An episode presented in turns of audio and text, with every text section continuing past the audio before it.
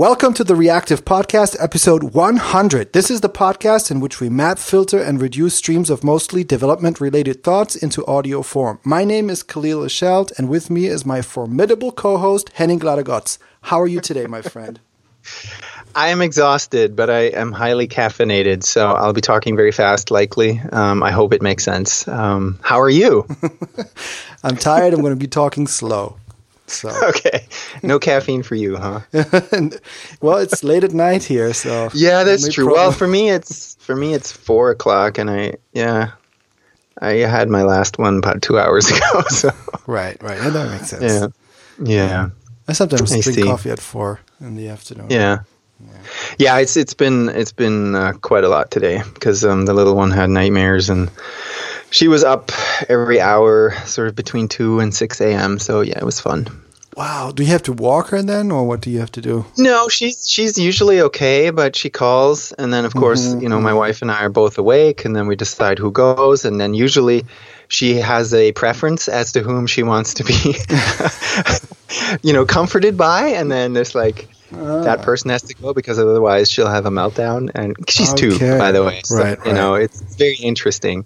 Um, but it's cute, and um, yeah, so you, you know you hold her a bit, give her whatever she wants as far as you know water or something, and then mm-hmm. she'll sleep. And okay. so no, there's no walking. She's past that stage. She can she can handle it, but okay, you know it's still you wake up, and if you do that once an hour for half the night, that sucks. So. Yeah, that sucks. That disrupts your sleep quite quite a bit.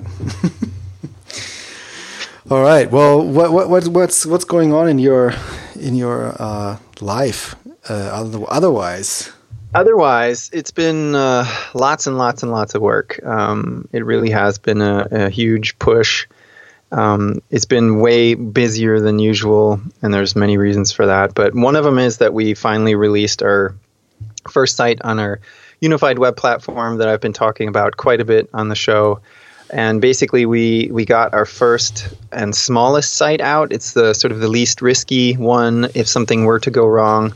So if we have a little mishap or something, it's not going to impact revenue drastically. Um, mm-hmm. We've had a few little hiccups, uh, but nothing nothing major. So we we picked that site for that reason, and um, it's gone overall really really well. And mm-hmm. uh, if anyone wants to go and take a look and see what I've been talking about, it's called uh, paceedwardsdirect.com.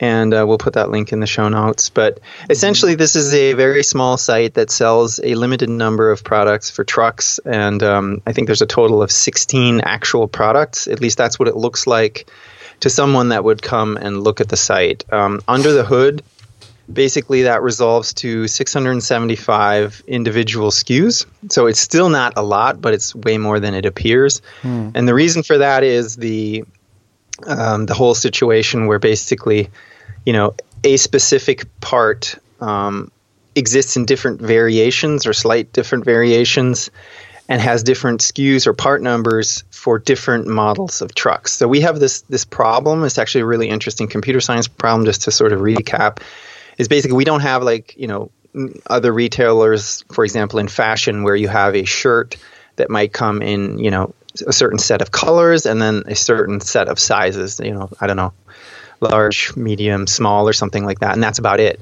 In our particular case, it's more like um, the visitor has a certain brand of truck, so it could be, you know, a Ford and then uh, some kind of make. So that let's say it's an F one fifty. That's our favorite little test thing. Um, and let's say it's you know it's a 2015 model. So that model actually differs from one maybe in you know 2001, and it might not fit the same kind of product um, for all of the different year, make, model combinations. So one of the the big big challenges on our end is to basically have a visitor come in and specify what vehicle they would like to shop for, and then present the site to them with the products that actually apply to them.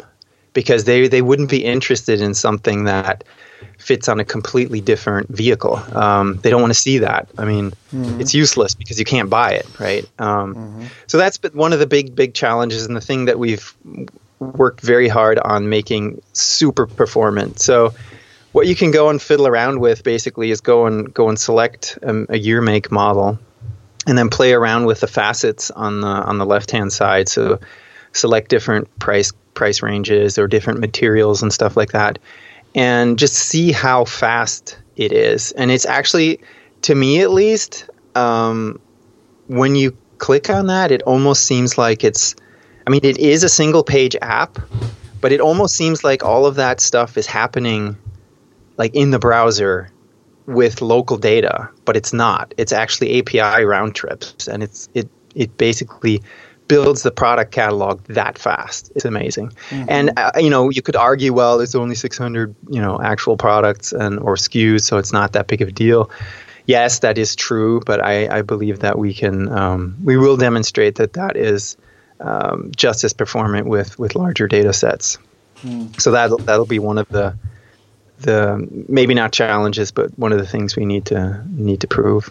Um, so yeah, so that's um, basically what we've been doing. We've been having a huge, huge push um, with very aggressive deadlines um, to get that uh, pushed out. So that's another kind of reason I'm a little tired. right.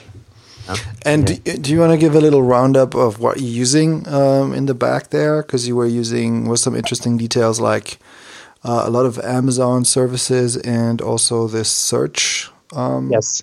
Thing. Algolia. So um, Algolia is. Uh, I don't know. I've said it before. It's all around really, really nice. It's a great developer experience too. Everything's API driven. They have fantastic utilities um, to do various things. You can basically script out the whole um, process of deployment or, or provisioning, etc. So that's what we use for uh, search, and um, that's what provides the faceting and also the um, the controls that basically allow a visitor to select a year, make, model. Because there's another thing in there, right? When you so you have these three, it's actually four drop downs because bed length on a pickup truck is also important, um, depending on the kind of product you want to put on there. so mm-hmm once you select the first thing, that influences the result set of the second drop down. And then that, that influences the one of the third, et cetera, et cetera. So that is also powered by Algolia mm. and is ridiculously fast. Um, and that's also, you know, something that Algolia does very nicely. Um, pretty much almost out of the box. I mean, we, we do our we do some magic there with with our Lambda APIs, but it's there's a lot of support for this type of stuff uh, from Algolia. And then, of course, the site search is um, uh, powered by Algolia as well, which is we we we gave that sort of spiel in, in in a lot of our presentations, you know, to basically say, well, it took us 30 minutes to implement site search because it kind of comes with a package, right? Mm-hmm. Yeah, as yeah. soon as you load all your product data and your images and everything into Algolia, it basically builds or it, it, it gives you a, a, search widget that you know works with images and everything, and it even has um, the ability to handle synonyms. So if you have if you know that people mistype certain things frequently, you can put synonyms in for that, mm-hmm. so that when they mistype the the search word, um, it still has a perfect hit. So it's mm-hmm. it's, it's pretty pretty amazing. Um, so that that's sort of the one of one of my uh, target systems to load data into. Mm. And then um, the whole concept of the site, I guess, is that we, we pre-build everything. There's no there's no relational database queries. Everything is pre. It's like a build step to get the site deployed. Mm-hmm. And whenever we have data updates, it's it's pretty much that again. Mm. So we we basically read all content out of um, a content cache that is built on uh, DynamoDB, which is also beautifully fast. On top of that sits Lambda, hmm. and um, that's sort of the majority of what powers the actual the site. Then there, of course, the part that is the hard part. Well, I'm not, I don't want to diminish anyone's work, of course, but but the thing that is hard is basically to get a continuous flow in place where you have, you know, from your product management system continuously data flowing into the site and everything being updated mm-hmm. In a synchronous manner um, because we have about 10 different targets that we have to update in sync. They're not all completely in sync, but a lot of them are because you have to think about well we put images out there we put um, content then we have to update the search index we pull stuff from cms um, so quite a quite a bundle of stuff that has to get moved from the source to the target which is of course the backend for the website so that's uh, that's primarily what I was uh, dealing with, and we're still we're still hard at work at that. But mm-hmm. it's to a point where we can actually support um, a site, obviously, since it's since it's live. So. Um, so yeah, so that's um, in in very broad strokes, I guess the stack, and and we've talked about this in the past, but it's it's been amazing to see how fast you can put something ultra performant together with off the shelf technologies that you could just never build on your own in any kind of remotely similar time frame yeah. with, a, with a team our size. It just, you know, yeah. It's, it's, um, no chance in hell. It's so. uh, it's pretty amazing that you, that you can easily deal with, uh, especially you know the the amounts of data that you're dealing with, and then if you're going to roll it out to all the other sites, there's going to be like a multitude of sites that all get fed out of that same data source or yep, basically pretty much right, right. yep yep yeah so so the crazy. yeah the data originates in three four four different systems the the main one being actually contentful um, talked mm-hmm. about that quite a bit yeah. as well so we we have a team that deals with you know for example the banners right the banners that um, are across the top of the site and different different places on the site. They are created and managed by um, the content team mm-hmm. or marketing team actually, and they have the ability to basically schedule content. So we created the system where in in, in Contentful you can create a content entry of a specific type and you give it a start and an end date time and our system will basically figure out when that needs to be baked into the site and pushed live and then taken down again or replaced depending on what, what the situation is. Mm-hmm. Um, so basically, we can you know rotate stuff in and out, and it can be scheduled into the future as well. So that was an interesting challenge. But again, Contentful, one of those things where has an amazing developer experience. I mean, it's really I, I don't know, it's great. I mean, it has it, it's a CMS basically that has the notion of um, you know draft and publish so that works beautifully for staging and production so anything that a person you know with the proper authority publishes gets pushed to the live site and anything mm-hmm. that is sort of saved continually in draft mode gets pushed to the staging site so that mm. people can basically right away evaluate what they've done by looking at it on the site i mean right away is minutes mm. um, at the moment we'll probably get it down to a little less than that. Um, and so that goes for you know content as well as far as text basically on the about us page so if somebody wanted to go change that they just go into contentful change it and hit publish and it will be pushed to the proper site um, so each site has its own space in contentful mm-hmm. and um, yeah so we can we can offload all the management of that kind of stuff uh, out of development and um, into the hands of the people that actually need to do that, want to do that, yeah. and uh, yeah, it works nicely. And then uh, what else? Yeah, then we have a similar situation with product data. Basically, we have a team that is you know merchandising. They deal with uh, adding new products, disabling products, modifying them, adding new images, etc and it's a similar thing there that basically changes get batched up and pushed to the site mm-hmm. in, in, certain intervals and then get, you know deployed essentially it's like we're deploying a new site mm-hmm. in intervals constantly mm-hmm. so it's been yeah it's been a lot of fun um, it's been it's been stressful but um, i think uh, yeah overall it's been extremely fun it's been a ton of learning and um, yeah, learning by you know having successes, but also by goofing things up and mm-hmm. um, just coming to some good realizations. You know, it's like um, I think the biggest thing for me is sort of just like being pragmatic and and um, compromising on things because I think the thing that I've realized, what you know, I shouldn't really be coding. So I, I'm supposed to be my my title is director of backend technology, so I, I really don't have any business coding. Mm-hmm. At least in many other organizations, I would not be a person that that writes code on a daily basis. But for this project, I actually have. Um, okay. And there, there's there's there's reasons for that, right? There's there's um, company business constraints, team size constraints that we can't change right away, but the business requires that we do this.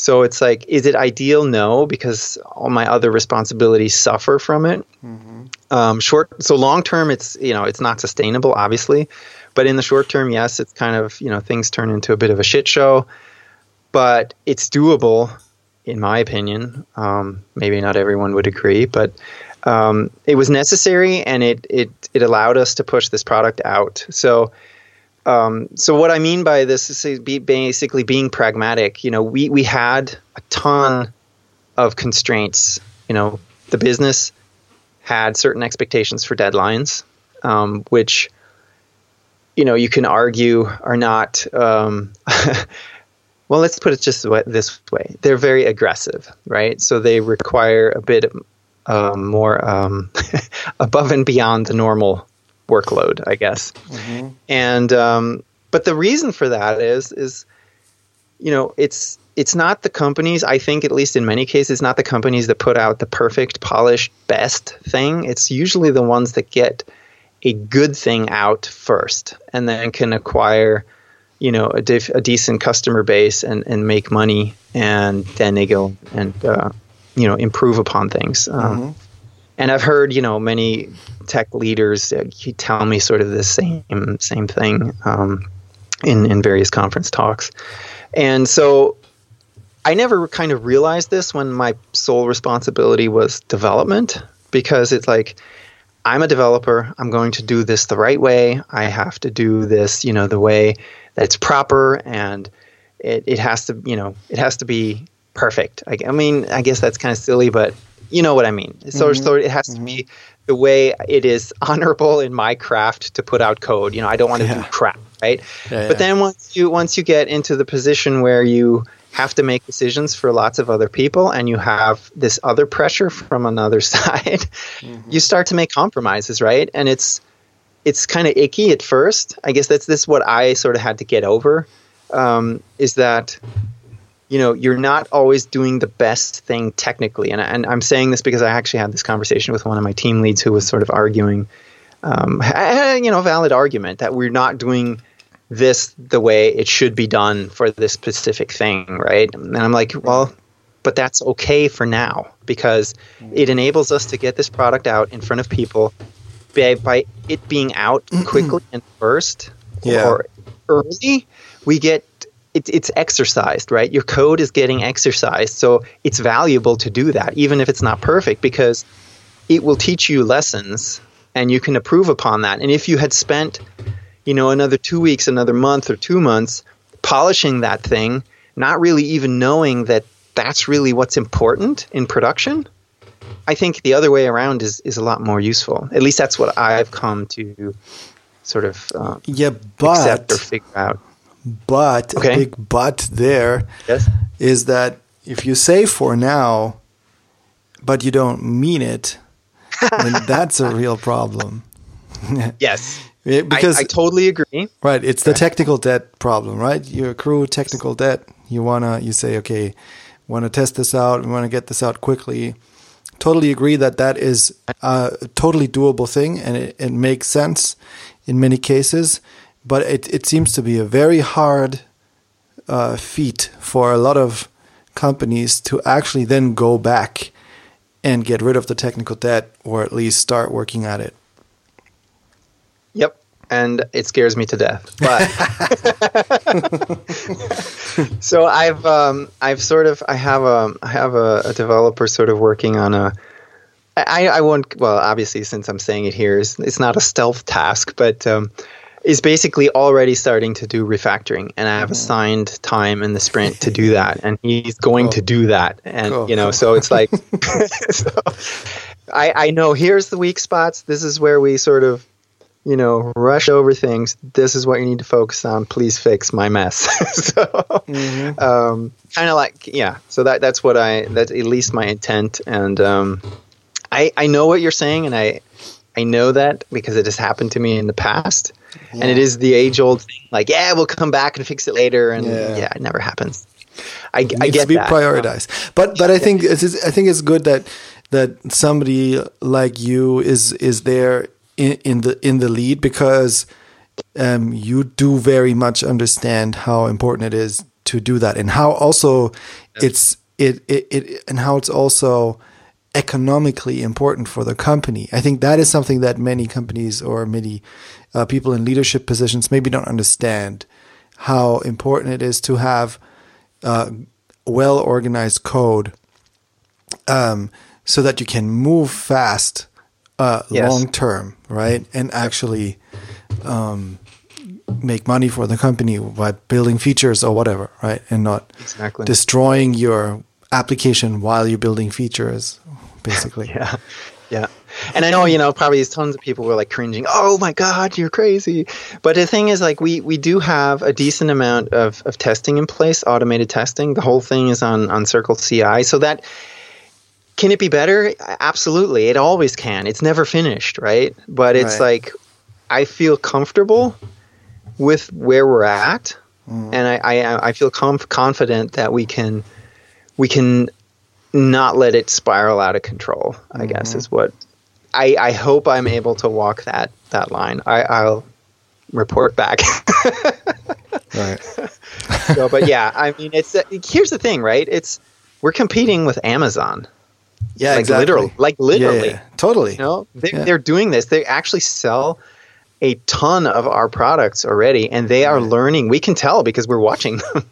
right. They're learning how to do this specific you know automotive problem, right? Mm-hmm. And eBay is another mm-hmm. one. Mm-hmm. And here we are with our 30 devs, you know, trying hey, to, uh, to but, get somewhere, but you know? That's funny because when you were talking about the site and, and, and I actually, while you were talking about it, I was visiting the site and I looked at it and I was clicking around and I configured a car and all that stuff. Um, I felt like this is really cool because you use these tools from Amazon and also Algolia to create a site that is that is able to actually compete with Amazon. And it, it is able to compete with Amazon because it's so fast. Right? Yes.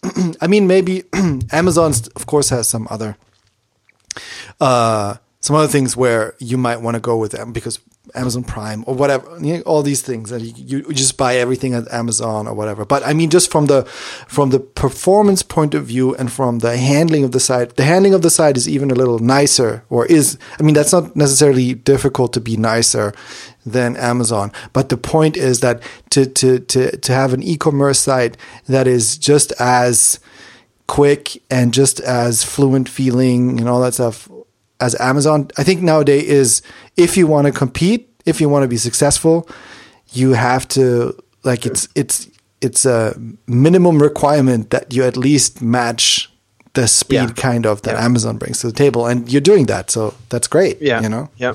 Yeah, I'm, I'm glad you noticed that. I mean, that is one of our biggest, um, and I guess the thing we're, we're most proud of. It's like, I mean, the big test will be when we have the the site up that has like 400,000 SKUs. so we'll yeah, see. yeah, yeah, totally. But um, but uh, you know, it's it's extremely snappy, and and again, with a small team put together with um, off the shelf technologies. And yes, of course, Amazon has a lot of advantages, but one thing that you know their um, their speed or handling is is not quite there. But that again they're selling everything. We're doing something highly, highly specialized. So we have we have the luxury to focus on a specific thing, whereas they need to cater to like a really broad spectrum of stuff, right? Mm-hmm. So it's much harder, obviously. Um, but then again, they have I don't know thousands of people working on it. So. Yeah, yeah, of course, that's a whole different yeah. story. Yeah. yeah. Right. Oh, one other thing. So, so when we launched this thing, which was like at um, I don't know sometime at night, um, I I was the one that made the first purchase on on the site so uh, as a uh-huh. test.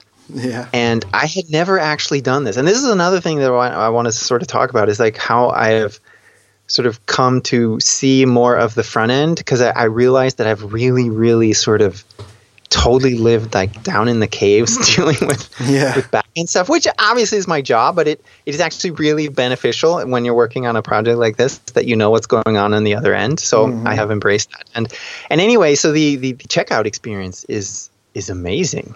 Like the Right. team, the team did like really really amazing amazing work. It's Mm-hmm. super super super um, uh, streamlined and clean and just easy, like super easy to get out. And I think Awesome. it has these um, you know features in there from Google with the address. Uh, um, Oh yeah, that it basically their address API that it suggests a whole bunch, just drops in half of what you Yeah, do, and yeah, it's yeah, like, yeah. It's like, damn, yeah, it's really nice. Yeah. very nice. So I was impressed by that. Yeah. Yeah, yeah, it's it's a good site. Definitely good e-commerce site. Yeah, for sure. It's great. Thank you. It's our it's the little one. Yeah, So- congratulations. on Thank you, launch. thank you. Yeah, Yeah. awesome. Anyway, that's what's going on here. How Yeah. about how about you? that was a lot. Yeah, well, it's great. It's great to celebrate the success, and and and, and I'm very fascinated. I must say, I'm very I'm very interested in how you your gut like how you piecing all that together. The content from Contentful. You have these different APIs that you're talking to using uh, lambdas for the API, using Algolia API, and it's just kind of it feels like it's just like a bunch of different services and APIs. Like they're like the the the back end is it's kind of uh, you know how typically um, years ago when I was in uh, or also in, my current job or whatever, like the backend always feels very monolithic and it's like people working on one Spring Boot Java thing or whatever, right? And has Monster and has has an API and like it feels like, and it's running on a few servers and it feels like this heavy thing, monolithic. It kind of yeah. That's how it, Yeah, it looks in my yeah. it's a beast in my head and then Yeah. and what you guys are doing uh, and girls is is like uh yeah just this yeah, you have this fractured back end that Yeah, is, our uh, site is hosted on out of an S3 bucket. That's it. yeah right it's just a static site right Yeah. yeah it's a static site and just talks to all these apis it's it's uh, Exactly, it's insane. yeah Yeah. It's a bit of Java. Well, not to poo-poo anybody's stuff or diminish it again, but it's it's just a bunch of JavaScript that gets loaded from a Yeah. S3 bucket. Yeah. That's so awesome though. And it's and you're really using you figured out what are the right tools for the job and you got um you got and you just piece them together and yeah, Yeah. cool. Yeah. Yeah, I mean, this has been probably two two years in the making. Really, I mean, Right. in in in mostly my boss's head, but he's sort of. We've had um, sort of design powwows over the last two years frequently, and it's really been amazing to see this come from. I, I remember some of our first whiteboard drawings, and now it's freaking live and it works. you know, it's, it's very cool. Yeah. Yeah, you did it. Yes. cool. Yeah, so um so uh, does PHP have enums? um, I don't think so. No. Okay. because because uh, I've never I've never used enums or really heard of them before. I've been I, I've I've seen them uh, in the TypeScript doc, documentation, and I, I know enums kind of is very is a pretty powerful or well known concept from Java and other backend languages Yeah, I remember it system from languages. my C days. Yeah. Right, right. So it was it was really hard for me to understand what enums are um, because so the docu- documentation basically said something about you know I read the first two lines and I couldn't really understand what it's supposed to mean and the first two lines are um, let me let me just read them real quick. It's like enums allow us to define a set of named constants. Using enums can make it easier to document intent or create a set of distinct cases. And there's so much information in there, and at the same and and and, and there are so many words that at first I didn't really understand what they were supposed to mean. Because also, uh, the first thing where it says it's you can f- define a set of named constants, I was like, why do I want to? Like I can already I have the const keyword. I can I can use I can use in TypeScript. I can use um, I can I can have a, a JavaScript object well, first of all, I can create a JavaScript. Uh, I can create a TypeScript interface that defines a shape of a of a JavaScript object, and I can put my constant into that object. I've been doing that all the time. You know, like I don't understand why I need that other thing.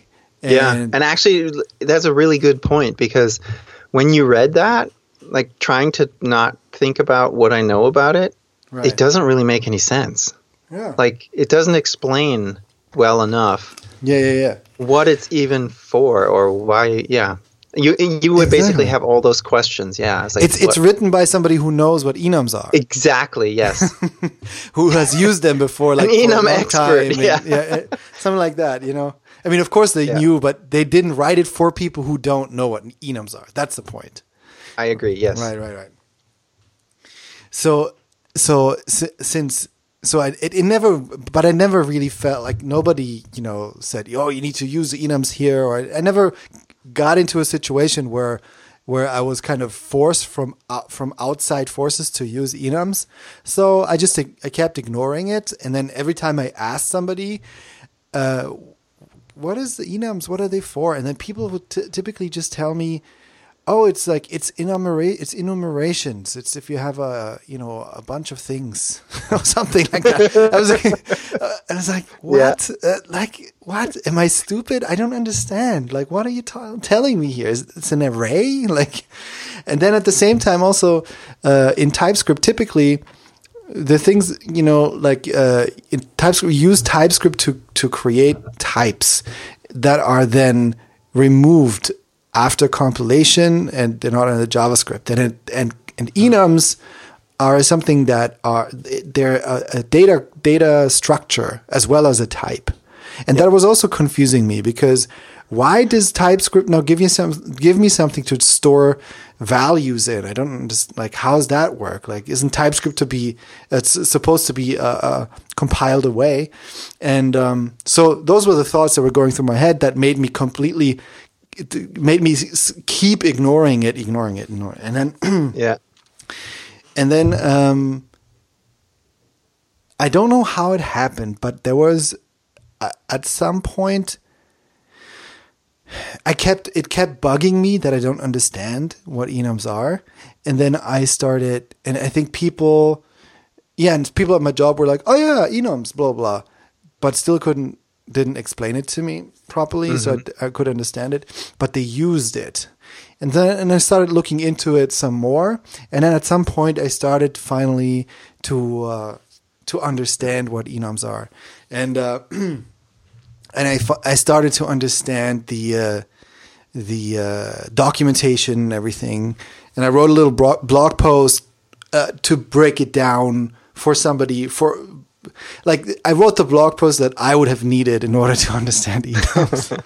I have to read that because it's it's like I've used them. I I knew at some point quite well what they're for, but I right. haven't used them probably in ten years. Uh-huh. So because that's I think at least. Right. So right now, if you would ask me to explain it, I would come up with something similar, silly. Let's say, yeah, it's a it's a list or a set of of constants that you can use but that, yeah. that's kind of where it ends. I'm like, oh, uh, uh. so, like, right. So, so, what, what is so, so how use case or how did you explain it? If you could like summarize. Yeah. So so how I would explain it, it is it's a it's a it's it's a way for you to group uh, constants into logic kind of groups, it, or let's say it's a convenient way to do that because there's other ways to do it but they're less convenient if you want typing. So, right. So, uh, I think typing is the main part here, right? Is that you have, I mean, right. in compiled languages at least, you have the ability to make sure at compile time that something's going to work. Um, yeah. And I guess with TypeScript, it's similar. It can give you safety, right? Yes, exactly. Gives you yep. type safety. And so, and uh, enums do a whole bunch of things. So, for instance, let's say you have a, a bunch of constants that are directions. Or in our case, for instance, uh, I just used enums to uh, for for uh, a component to basically um, to store some some um, constants that it, like a certain property can have. Like there was orientation uh, which could be like horizontal and vertical, and then there was another one. But for instance, those like horizontal, like the orientation, right, can be horizontal and vertical. So you have these two options. So you can make mm-hmm. an e- so those belong together logically, right. right? So you can make an enum that's called horizontal. Uh, that's called um, orientation, mm-hmm. And it has and it can have those two constants. You can group those two constants in it, which is vertical and horizontal, and then. Right. um, and so it, TypeScript does a bunch of things at the same time with this. So so now when once you do this, you have a type called orientation, and um, and that type then can have these two values, horizontal or vertical. And yep. so so now you have type safety if you if you ex, you can basically say okay this function needs to return something of the type of that enum and then if you return something else it will yell at you or um, exactly yeah right and also what it what one thing that it does very well was also in this first sentence where it says it makes easier to document intent and i think that makes sense too. Like it documents what you're trying to do. It gives you more information. It makes your code more readable. It is kind of uh, it's it's a data structure that that gives you a type but also helps you to make your uh, your code easier to read and your program better to understand, basically. And it's it's it's this weird thing because it's something that you don't have to use ever, really. But it it just is a, it's like a convenience thing where it does a few things at the same time in a in a very succinct succinct manner, like very terse. Because when you say when you when you define the enum um, orientation, and you set and you say okay there it has two two members those me- members are vertical horizontal what the enum in typescript at least does it assigns those members values automatically and those values right. start at zero and then just get incremented so you have yep. distinct they definitely have different values and then you can use them in your code you can say orientation dot vertical like if mm-hmm. uh, orientation equal equals equals equals ori- uh, orientation orientation dot val, um, vertical, for instance, do something in your, with your code. So you can test for those values. And what's interesting with enums too is that if you say if you um, so if you uh, if you access the value, so if you if you use orientation dot member name vertical, for instance, it will return the value it was assigned so zero, or if you ass- explicitly uh, uh assign it a, str- a string, it will return that string. But if you uh, you can also go the other way around, and you can say horizontal I mean, sorry, orientation, and then access the name of the member through the value. If you know the value, mm-hmm. but you right. don't know the name, you can get the name. So, and right. there's an act, it actually compiles to something in into into an object in JavaScript that allows you to do the same uh, same thing. So. Um, and then at the same time, then in TypeScript, it also allows you, if you know that you never have to do that, you can also just have um, it compiles itself completely away, and the and the and only the values actually stay in the JavaScript code. So you don't have any cruft or anything. So it's uh, it makes it a little bit more performant if if that's a concern of yours.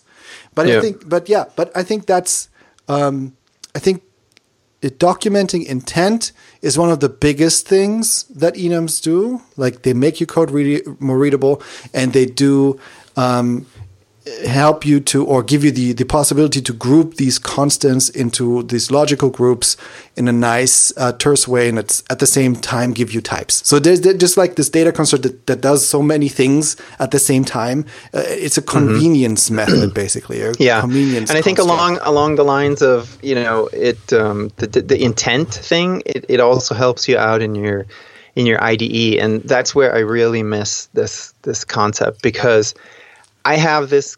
I use this. I do this all day long, right? I have, I have a, I don't know, a parameter to something that takes, I don't know, one of three values, and then inside of that, in order to check what I'm, to make sure that it's not garbage that's coming in, I have to then set up a thing like val- an array of valid parameters, and then I have to Oh, check yeah, and yeah, see if it's inside of that, right? Mm-hmm. And the the thing that's even worse that if I want to use that method or that function and I don't know what the values need to be, I have to then go and read the code because there's no type to specify what the options are. Mm-hmm. So that's even worse, right? And and so you make a typo in one of them and you're screwed. so, mm-hmm. yeah, it's uh, it's nice all around. So Yeah. that. There's maybe some something in in PHP that simulates it. Or, Well, but Um, isn't there um, isn't that hack language or whatever it's called from Facebook supposed to be? Um, they made a version of PHP that's PHP that's typed.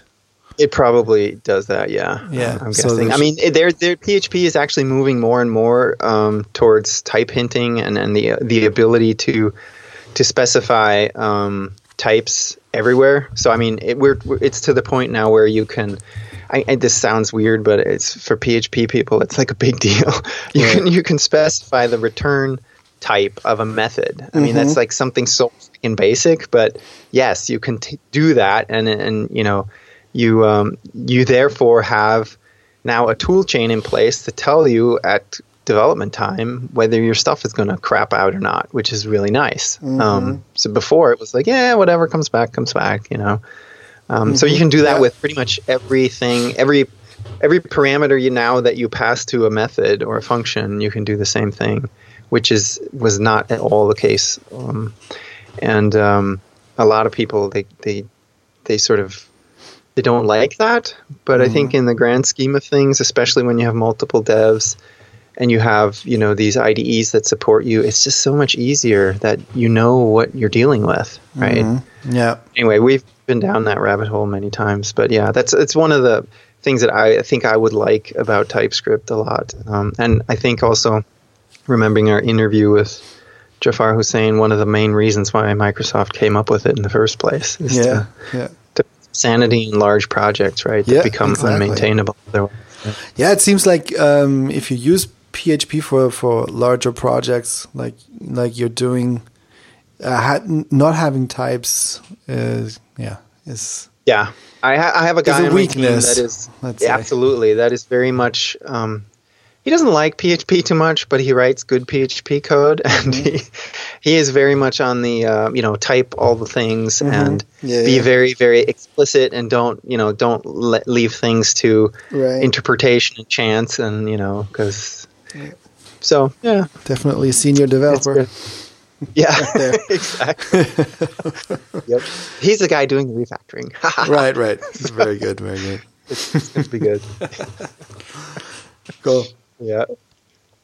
Anyway, that's that's uh that's awesome. I mean, this is another one of those things I think where you had to you you had your aha moment and then you wrote it down and you probably understood it even better, right? And so that's Yeah, one of the benefits of of writing something about it. So and, and I already got some, and I already got some feedback from other developers that also like so I because I posted it on Instagram and. Uh, this guy he who follows me there he he read it and he's also a front end developer and he also said like yeah i've used it before and i didn't really understand now i understand it so it's awesome. exactly That's so yeah it's exactly what i was trying to to get at fantastic. i got some good Nice. feedback on it as well, as well. So hopefully you'll remember better than I did because you Uh, wrote about it. Yeah, yeah, I, I definitely I think because for me it's not it's because for me it's such it's still foreign, you know. Like I'm a JavaScript Yeah. developer and and it's a it's a foreign thing, so I will always look at it as this as this thing, you know, this construct that just combines a bunch of things in one and gives me Yeah. like is a convenience thing for this. And I think that for for people who who learned a backend or la- a language that has enums pretty early, like the one of the first languages, then they get so used to it that they can't like they just use it all the time, and it's but they mm-hmm. they don't understand why it, why it's good to have it or you know Yeah. Versus not having it or what actually the benefits are because Right. I think you're It's you're so right. If going ingrained. through, going through the pain of not having it and then Yeah. getting this tool handed to you, it's like Yeah. holy crap, you know. But if it was Yeah. always there, it's like yeah, whatever. That's how we do it. yeah, exactly. That's just how it is. Yeah. I mean, Yeah. I noticed that that's how it's for me with stuff that's in JavaScript. Like, that people didn't have, or if they, and people find that out or whatever. I, I have no example, but I but I, I've been through similar things where I think having that perspective of not having it and then having it, yeah, that, that definitely helps to remember. Uh, mm. yep. Yeah. Yeah. Cool. Cool. Nice. Oh, we're almost out of time, but maybe we can squeeze something in real quick. Yeah, um, I definitely have some more to talk about. Okay. Um, so I've been I've been working on this little uh, command line interface, little CLI tool to uh, to to um, to have Git shortcuts for specific things that I do very often uh, mm-hmm. in projects. So, for instance, what I what I what I do very often is that I commit like I'm working on a feature branch or something, or maybe a personal project on a develop branch or whatever. And all I want to do is commit my current state because maybe I want to switch to a different branch or I'm stopping the work or taking a break or whatever. Commit mm-hmm. everything mm-hmm. and then push it to the server right away.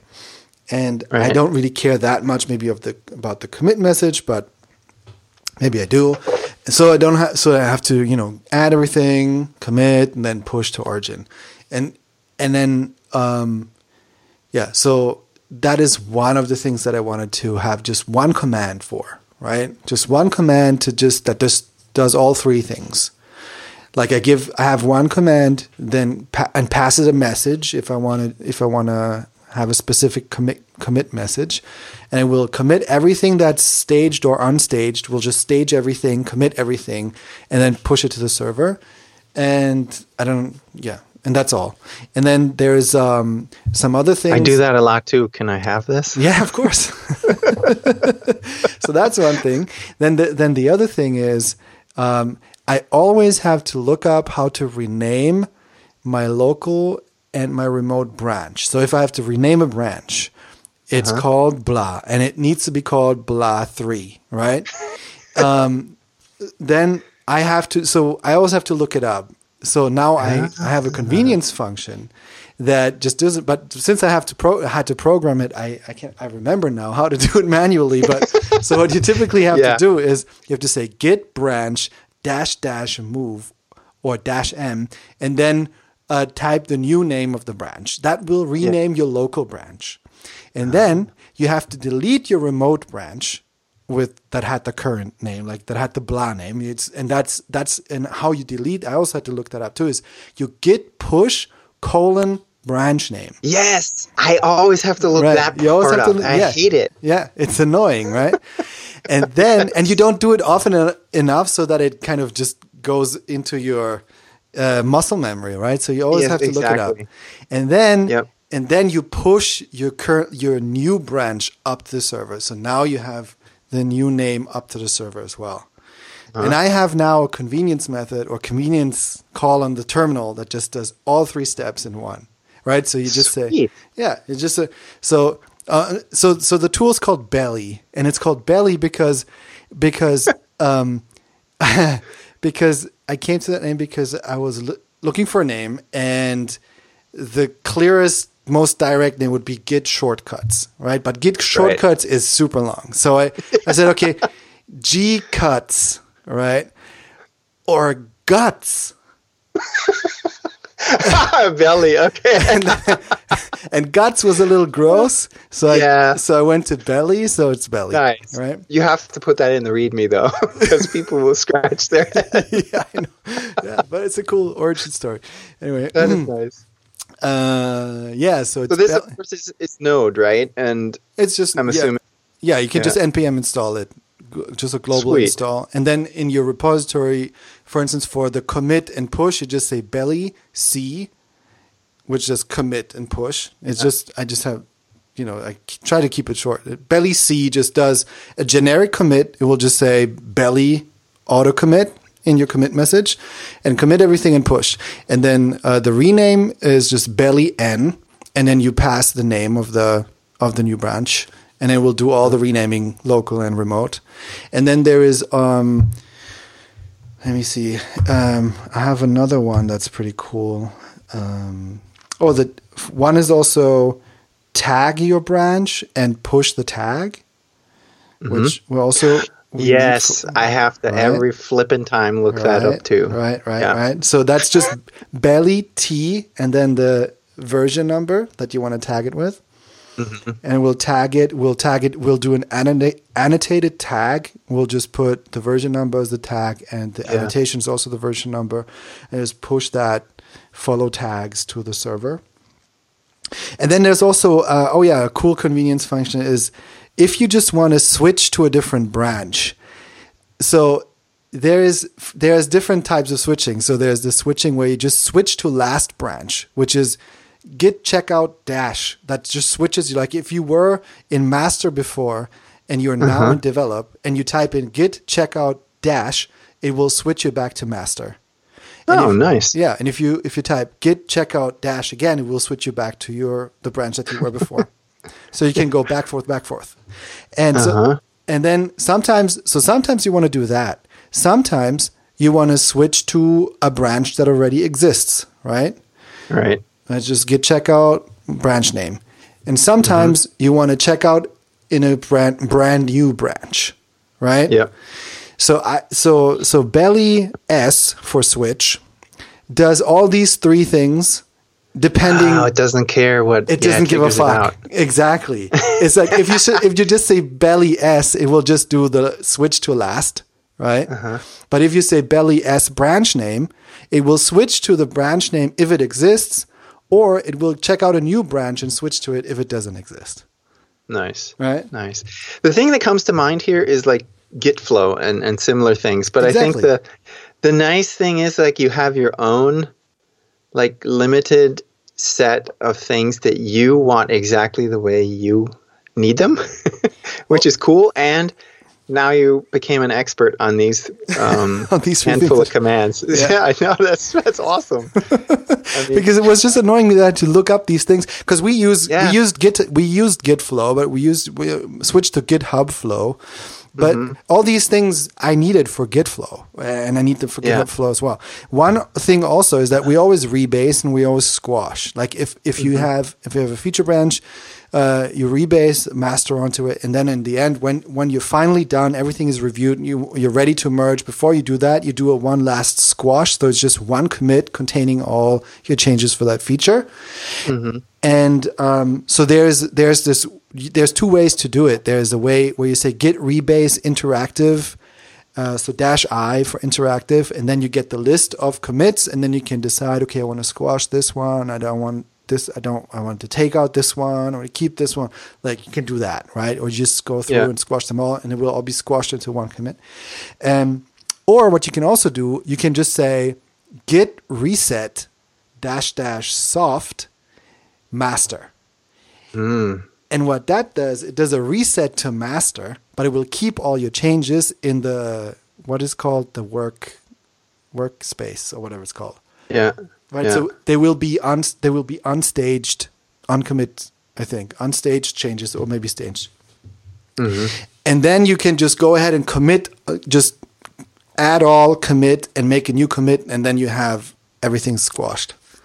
Yeah. So there's a belly convenience method basically to just do that. So all you do I will is definitely look at this. This is so awesome. It's really funny too because I had this conversation earlier this week with one of my team leads about how can we teach the team more sophisticated Git stuff because I'm I'm sort of like I'm, well, not sort of. I am guilty of this as well is that I learned Git as well as I just needed to mm-hmm. to get by and then I sort of plateaued and everybody it was does. Yeah, exactly. yeah, it's like there's um it's really and then you just because of exactly the scenario that you tried to solve here is because you you don't need them often enough Yep. to, to script this stuff out for yourself Mm-hmm. because it's like yeah you know it's every now and then but it's every freaking time it's annoying that you have to go and re like Yeah. l- relearn the thing and some of them are like really nasty so you have to actually spend quite a bit of time to figure it out again Also, the docs the docs are really hard to read, They're or it's hard to confusing, yeah, yeah. find something specific. Uh, because Exactly. they they contain so much information. But it's Yeah. really easy because there are so many granular li- little functions. It's easy to just put them together in these convenience functions, and and Yeah. and nobody has does it has has done it before. I mean, people have their Git aliases or whatever, but I thought it would be cool Exactly, to have yeah, yeah. to have this little uh, command line interface just for these these things that keep popping up, keep popping up that I use often enough, but not often enough to really have them memorized. And then also some of them are just too much typing. You know, why do you have to do Yeah. all this typing? You know? yes, for lazy people, I love it. Yeah, yeah, totally. Yeah. Yeah. So, No, so I mean that's this is awesome. You you you solved several problems, right? You Yeah, you um, exactly. you made it faster for yourself, and you learned Yeah. um, and some I'm, and I'm already is awesome. using it. I'm already using it while Yeah. I'm developing the tool. I was already using it. I just had it locally linked, and, and it was cool. Awesome. Like I like, and and I really do now. Every time I have this problem, one of these problems that I need to solve with Git, I'm just like, ah, I have my belly function. I just do belly dep, and it works. It's great. Um, I'm curious about when you well, you, it is out in the wild. I guess it's already on GitHub, but what what kind of stuff people will like propose or want to open pull requests for? You know, yeah, totally. Like, I have th- I have this problem. Can we do this, please? I was already thinking about I was already thinking about maybe a plugin system for it where you know how there is um, you can have like a config file and then people can create their npm packages with like just their convenience function and then the config file the belly config file will just look at Oh, the yeah. list of those uh, uh, of those plugin names and will then npm install them uh, Nice. automatically That would be cool. Yeah. there's there's a bunch of there's a bunch of little apps that do that um, that have a config file and look at a list like an array of names and just npm install them internally somehow and then and then you and then you have a plugin installed and that hmm, be- this reminds me of a little text editor with a very short name uh, that you can customize however you want to. right Vim. right vim yeah this is very cool because you can keep your own core of things without having all that other stuff if you don't want it. But Right. if you want to have that, you can just add that one thing, which is kind of cool. yeah Yeah, it's a cool nice. system Yeah. yeah maybe it makes sense for this i don't know we'll see. Yeah. Well, I'll, I'll definitely give it a give it a spin. Yeah, give it a well. I, I'm. It's not. I still have to finish. I think uh, just a few things and clean up a little bit. But um, it's already Mm-hmm. on GitHub. You can already. I don't think I pushed the latest version to npm yet, but I'll. I'll just. I'll let you know. And Cool. uh, as soon as it's like, uh, as soon as the the latest uh, version is up, I'll tell you, and then you can try it out. Nice. Yeah. Awesome. Yeah, that's Very cool. Belly. Awesome. it's such a great I, I- know we gotta we gotta wrap it up but this is such a great like this small contained side project right it's not Yeah. like some insurmountable thing it's a little Mhm. utility that you probably can knocked out in a few days right and it's Yeah. like it's fun it's, just fun and, And it's, it's useful yeah useful. Yeah. yeah, Yeah, It solves a yeah. problem. That's always the best, you know. If you have that's great things in it, it fantastic yeah.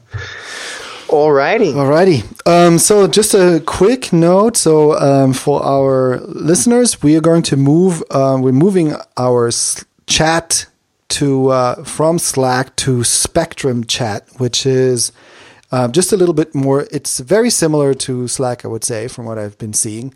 Um, it's a group chat. It looks really nice. It's some very cool people behind it, and um, uh, but it's more suitable for the type of thing that our community is because it's made for communities.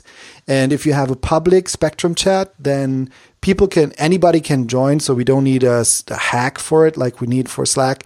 And um, what's cool about that too is that um, everything that's posted in there is linkable. So you get you can have a link and link to that stuff, um, which I think is nice. And then there's also um, everything will be searchable forever, so you don't have a limitation like we have in Slack right now. And it really does not make any sense for us to pay for a proper Slack workspace or whatever. Like so, um, so there's a bunch of these reasons. It's just tailored for little communities, Spectrum Chat. So what I'm going to do is I'm going to invite everybody from the Slack chat to come over to the Spectrum Chat. So uh, it's you can find it at spectrum.chat slash reactivepod. And um, and yeah, and hopefully um, everybody who's interested will will come over and we'll we'll we'll try to to re- revive our reactive Yes, chat now that just gonna say. now that we restarted the podcast Yeah. after that hard hit that uh, Raquel left us. So Yep. Yeah, Very so nice. that's what we're gonna do. All right. So Cool. um, thanks for listening to the Reactive Podcast. You can find the show notes at reactive.audio. If you want to join our lovely community, as I said, online, join us at spectrum.chat slash reactivepod. You can also reach us on Twitter at reactivepod, and you can reach me at Kahlil Tweets and Henning at H Glatter-Götz. Um, that's it for today. See you next week. All right. Bye bye. Bye.